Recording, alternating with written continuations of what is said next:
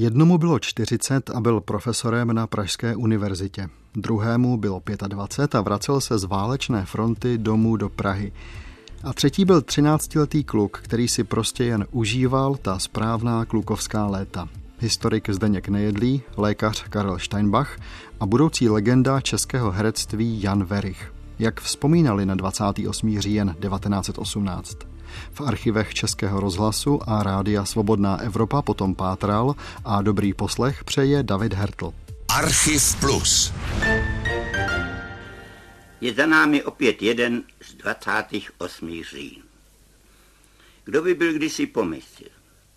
Zejména z nás starších, kteří jsme prožili ten první původní 28. říjen 1918. Že budeme toho dne kdy vzpomínat s tak smíšenými, ano, protikladnými pocity, jako vzpomínáme. Tehdy nevířivé, přímo uchvacující, strhující radosti, jež tedy zaplavila všechny náš lid, ale tím větší trpkosti dnes, vzpomeneme-li, co mohlo být a jakého zklamání jsme se místo toho dočkali, i co to stálo lidí, utrpení i jiných ztrát, než jsme konečně 28. října učinili to, čím je nám dnes, nem znárodnění, nem nástupu k jiné, opravdu nové a lepší budoucnosti našeho lidu. Nezapomenutelný rozhlasový komentátor Zdeněk Nejedlý vzpomínal takto na 28. říjen 1918 v roce 1954. To už mu bylo 76 let. Už to také bylo půl druhého roku po smrti Stalina a Gottwalda. A možná vás napadne, že už se o ledačem mohlo mluvit, ale tak to není. Když jsem v rozhlasovém archivu hledal v desítkách nejedlého nesmrtelných nedělních komentářů, zjistil jsem, že se k 28. říjnu 1918 vracel prakticky každý rok. Jen ta retorika se lehce proměňovala. V roce 1952 byl ještě o poznání bojovnější. Naši nepřátelé s oblibou nás viní, že prý my neuznáváme. Ano, při, no, prý hanobíme tento den nesvětíte ho ani vůbec rádi prý ho nespomínám. Nemusím zajisté ani dokazat, že je to lež. A bohopustá lež. Jako vše, co vyrábí osvědčená dnes už fabrika na lži o nás, jakou se proměnil zahraniční rozhlas o nás pod vlivem zrádné emigrace. Jestli na tom, na takovémto lhani založila celou svou živnost. Naše republika vzpomíná 28. října a vzpomíná dnem pracovního volna nejzaší formou, jakou stát, přímo horečně pracující na své nové výstavbě, může vůbec vyjádřit svůj kladný vztah k tomu, čím ten den se jeví v našem rozvoji. A jak možno jinak? Vybavení se z moci Rakouska, z této reakční, feudálně, klerikální a monarchisticky absolutistické moci, z tohoto hnusného hnojiště, všech neřesti starých režimů, jak by právě pro nás, bojovníky za nový řád a nový svět, nebylo události historického významu. Ne o to tedy jde, ale o to, že ten den byl zároveň dnem velké zrady naší buržoazy.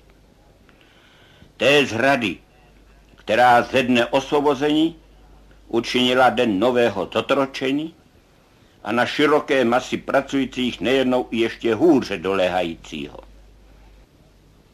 Proto ty prapory, muziky a průvody, to byla kořálka, kterou měli být masy lidu opity, aby nemyslili, aby neviděli a neslyšeli, co naše republika udělala z původního lidového 28. října. Mohli bychom se tomu smát, ale ona to zase tak velká legrace nebyla. Měli bychom vnímat atmosféru, ve které nejedlí svá moudra pronášel. Rudé právo vyšlo 26. října 1952 s rozsáhlým článkem o kritice a sebekritice, který byl reakcí na projev Klementa Gottwalda. Psalo se o nutnosti dokončit výkup brambor, o sovětské cestě ke komunismu jako našem vzoru A historičce Věře Olivové vyšel v Rudém právu rozsáhlý článek pod titulkem Kosmopolitismus ve výkladu vzniku Československé republiky, kde autorka, oceněná v roce 2014 prezidentem Milošem Zemanem medailí za zásluhy, psala o tom, do jakého bahna vedly pro západní koncepce Masaryka a Beneše. Když šlo o 28. říjen, hodilo se nakonec cokoliv. Jirásek i Smetana, Palacký i Švejk, Zborov i Bachmač. Takový koktejl dokázal v roce 1954 namíchat právě Zdeněk Nejedlý. Velmi bychom křivili našemu lidu. Izbavovali jeho dějiny jedných z nejkrásnějších jejich stránek. Kdybychom z odporu proti těm, kteří pak toho zneužili, nedocenili to veliké, co se u nás tehdy dálo. Od první chvíle války. I v lidu, násilně vraženém do rakouských uniformem a hnaném do pole. I v lidu zůstavším doma. Jako na povel. Řídíte se však ve skutečnosti jen tím, co v jejich mozek i srdce navštěpovali naši národní mistři slova i tónu, Jirásek a Smetana, i z palackého příkazy z dějin v hlavě, tím vyzbrojení, věděli i ti nejprostší. A hned od první chvíle, co dělat.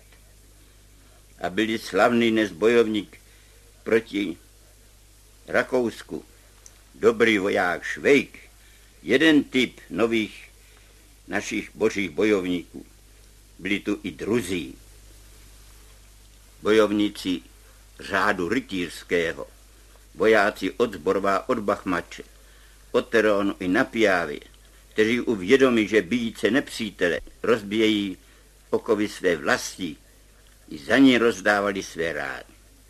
A což ti, kteří padnou Rakušákům do ruky a odsouzení k smrti, nenechali na sebe sáhnout, ale se smělostí a sebevědomím připomínajícím hrdiny z pověsti podstoupili i tento úděl osudem jim uložený.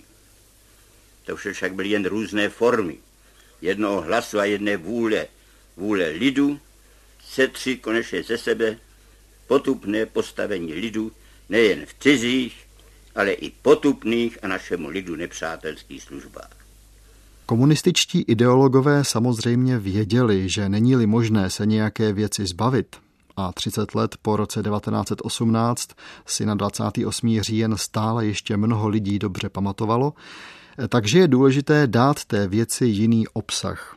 Kdo ví, zda to napadlo Edvarda Beneše, když 28. října 1945 podepisoval dekret o znárodnění bank a téměř tří čtvrtin dalších podniků.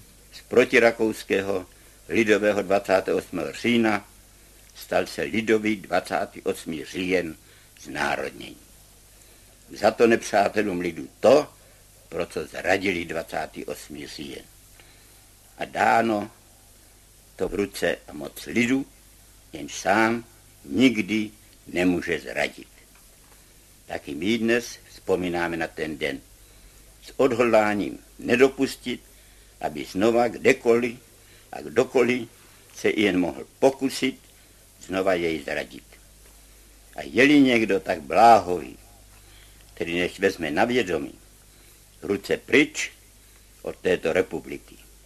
Tu teď má v ruce náš lid a ten ji nikomu a za nic nevydá.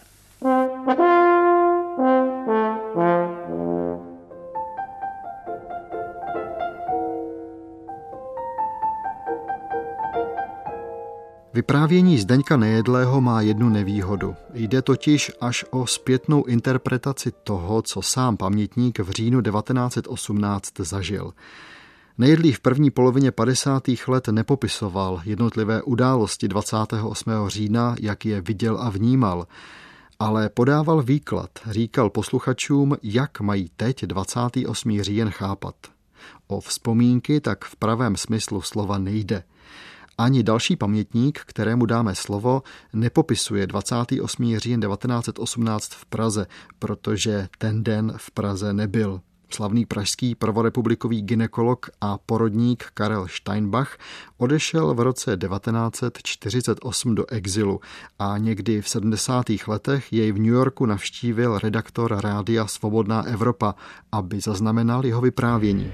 Ten 28. říjen začal dopoledne, kdy obyvatelstvo pražské z novin i z ústního podání se dovědělo, že rakousko-uherská vláda přijala návrh Wilsonů úplné kapitulaci, ale kde bylo výslovně podotknuto, že Češi mají si upravit svůj další osud podle svého.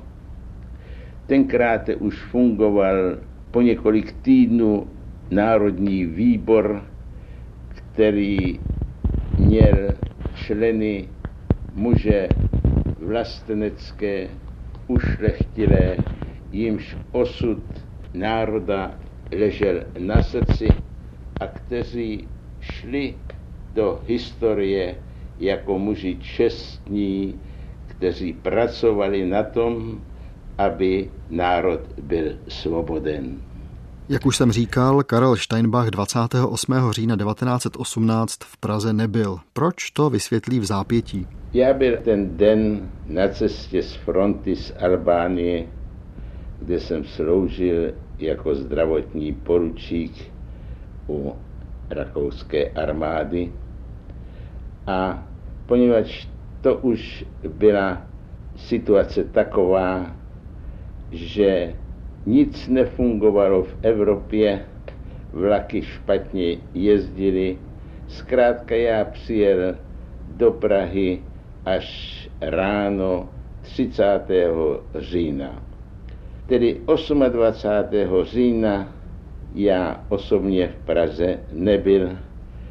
Nebyl jsem svědkem onoho rozradostnění celého národa onoho dne, kdy přestali být všechny rozdíly politické, kdy prostě celý národ byl jednoho citu a jedné radosti.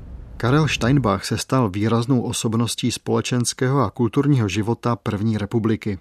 Blízkým přítelem Ferdinanda Peroutky a Jana Masaryka. Patřil mezi pátečníky, kteří se scházeli u Karla Čapka. A tak se nenechte překvapit tím vlasteneckým patosem, který z jeho projevu místy zaznívá.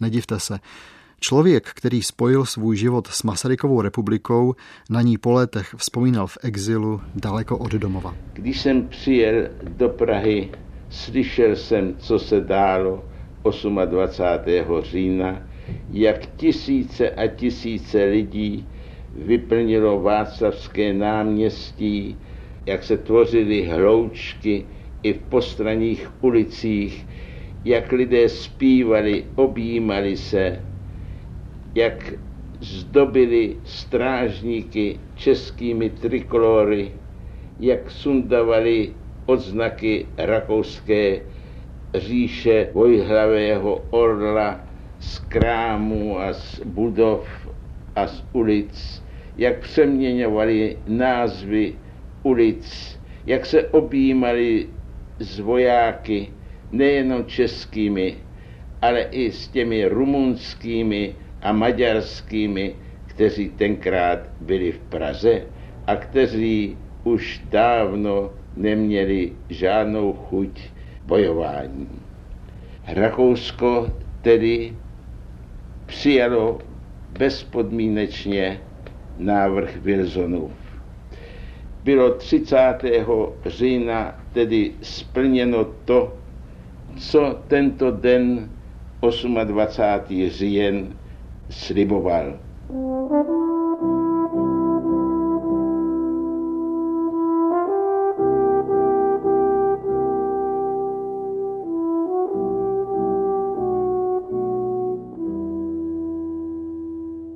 těch prvních dnech 28. října, 29. a 30. října dělalo Národnímu výboru dosti starostí, jak se zbavit rakousko-uherského vojska, které bylo tenkrát v Praze. Byly to pluky maďarské a vojsko rumunské. Veliteli byli tenkrát generál Zanantoni a Kestřánek, kteří byli bezradní, poněvadž neměli žádných instrukcí z Vídně. Ale 30. října odpoledne dostali rozkaz, aby vojsko nezasahovalo do jásotu a do toho rozradostnění národa, aby je nechali zpívat, výskat, objímat se a aby koukali, aby z Prahy co nejdříve se vzdálili. To bylo veliké ulehčení pro Národní výbor, který se obával, aby snad nějaký důstojník nedal rozkaz k zásahu. Posloucháte Archiv Plus. Osobnosti a události ve zvukových vzpomínkách. Premiéra v pátek po 8. večer na Plusu. Měli jsme tu historika, či spíše politizujícího historika Zdeňka Nejedlého, hovořil lékař a jedna z osobností první republiky Karel Steinbach a možná je na čase to naše vyprávění o 28. říjnu trochu odlehčit. Podívejme se tedy na toto klíčové datum našich dějin očima 13-letého kluka Jana Vericha. V roce 1969 vznikla nahrávka, během níž se Verichova dcera Jana ptala tatínka, jak to vlastně tenkrát všechno bylo. Já se pamatuju na 28. říjně jen velice pěkně. Já jsem šel tenkrát ze Žižkova a nejezdili tramvaje. A to mě ohromně, to mě strašně překvapilo, že nejezdili tramvaje pro nic za nic. A šel jsem od, od Žerotinovy ulice dolů, Husovkou, a byl takový prapodivný ruch, tak šli lidi, pokud šli, tak šli jedním směrem do Prahy a krámy byly zavřený. A tak asi tady někde na tou Sokolovnou dole už na Husovce byl kulík. To byl obchod tenkrát. To já si ještě pamatuju kulíka. Jo, kulíka, jo. To byl kulík, káva a měl taky kalendáře. Eh, ohromně vtipný. A ten tam u toho kulíka bylo zavřeno a na takovém pytlíku pětikilovým bylo takým kupeckým rukopisem, které už se dneska neovládá, modrou tuškou napsáno zavřeno za příčinou převratu. No ty jsi věděl, o co jde. No nevěděl, no to pak, to, to, to může vědět, když je na pitlíku napsáno zavřeno za příčinou převratu. Ale tak jsem šel dolů a jak jsem jdu po ty rampě, tak už z dálky slyším takový nazdar, nazdar, nazdar. A si říkám, Marko, co to může být? A kolik ti to bylo let? No to si počítej, Ježišmarja. Já, to, to 1918 to vypuklo, já se narodil v roce 5, tak mě bylo 13 let. A z dálky slyším, nadar.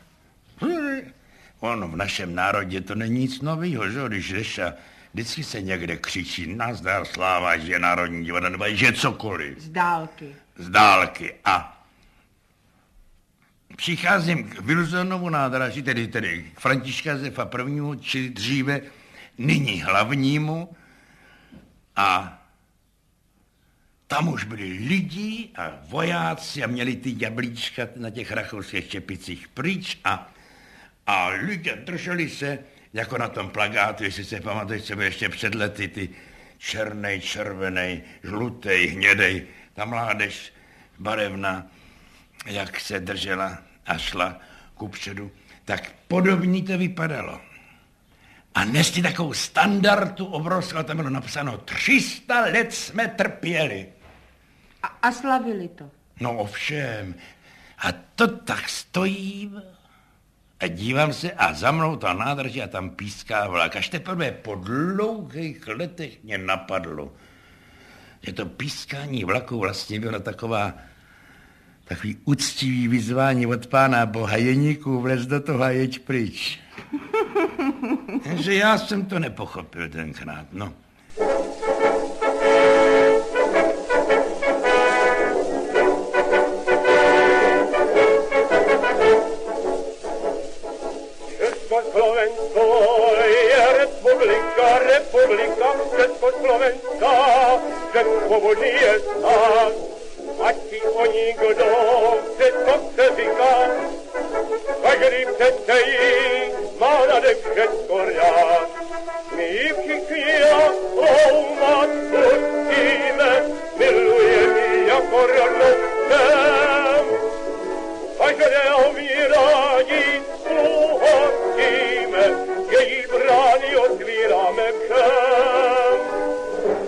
Šel jsem dál, no tam teda to bylo nádherné na Václaváku.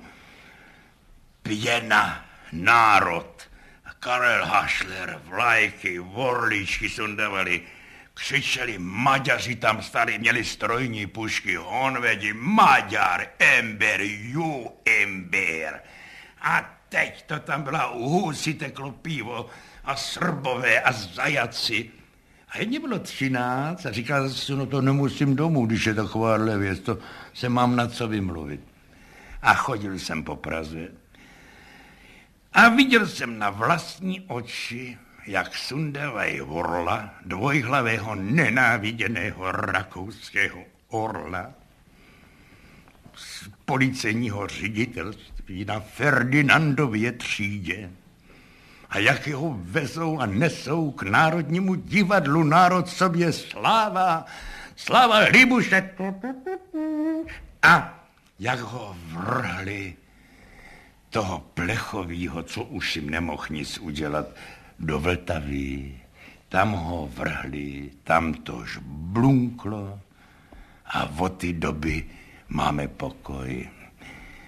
No, ale od... co je zajímavé, ne, je to, že tomto samém davu jsem se domluvil, po letech chodila taková nosatá dívenka, který bylo 12 a jmenovala se Zdenka Housková. A tam jsme někde bydli, byli vedle sebe, to je tvoje matka. A to jsem si později vzal, jak je ten svět malý a jak je to vlastně všecko malý. No všechny manželství možná vznikly na, na oslavě češství. To ne, na oslavě nějaký svobody.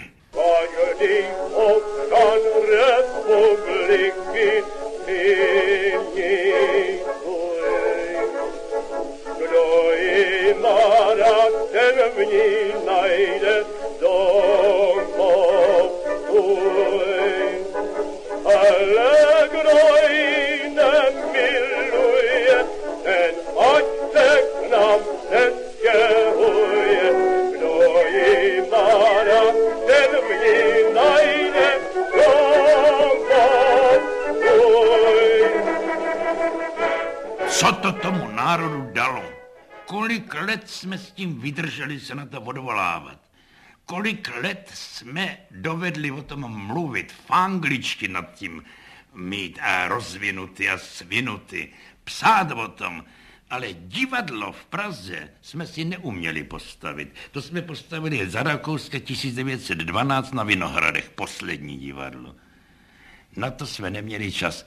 A z 28 šraněk v Praze kudy jezdí vlak, jako na venkově, jsme ani jedny nedovedli odstranit, protože jsme pořád museli mluvit o tom 28. říjnu, jak jsme tenkrát a klofáč a tyhle páni a vesty a takový ty hodinky na řetisku, co se zmačknou, no se to víčko otevře a oni nejdou a zase se to zaklapne a sláva a pane kolego a bratře a soudruhu a bim ho.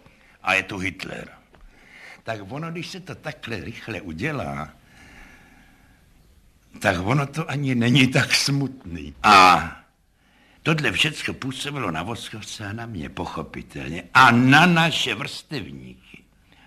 Tak jako ty máš svý vrstevník jako suchý a tyhle No tak my jsme taky byli mladí, my jsme taky měli tyhle ty, my jsme taky se bouřili a stavěli a proti. A nedojímalo vás to, viď? Ne, ale mě to dodnes nedojímá. No dobře, ale protože od mládí tě to nedojímá. Ne.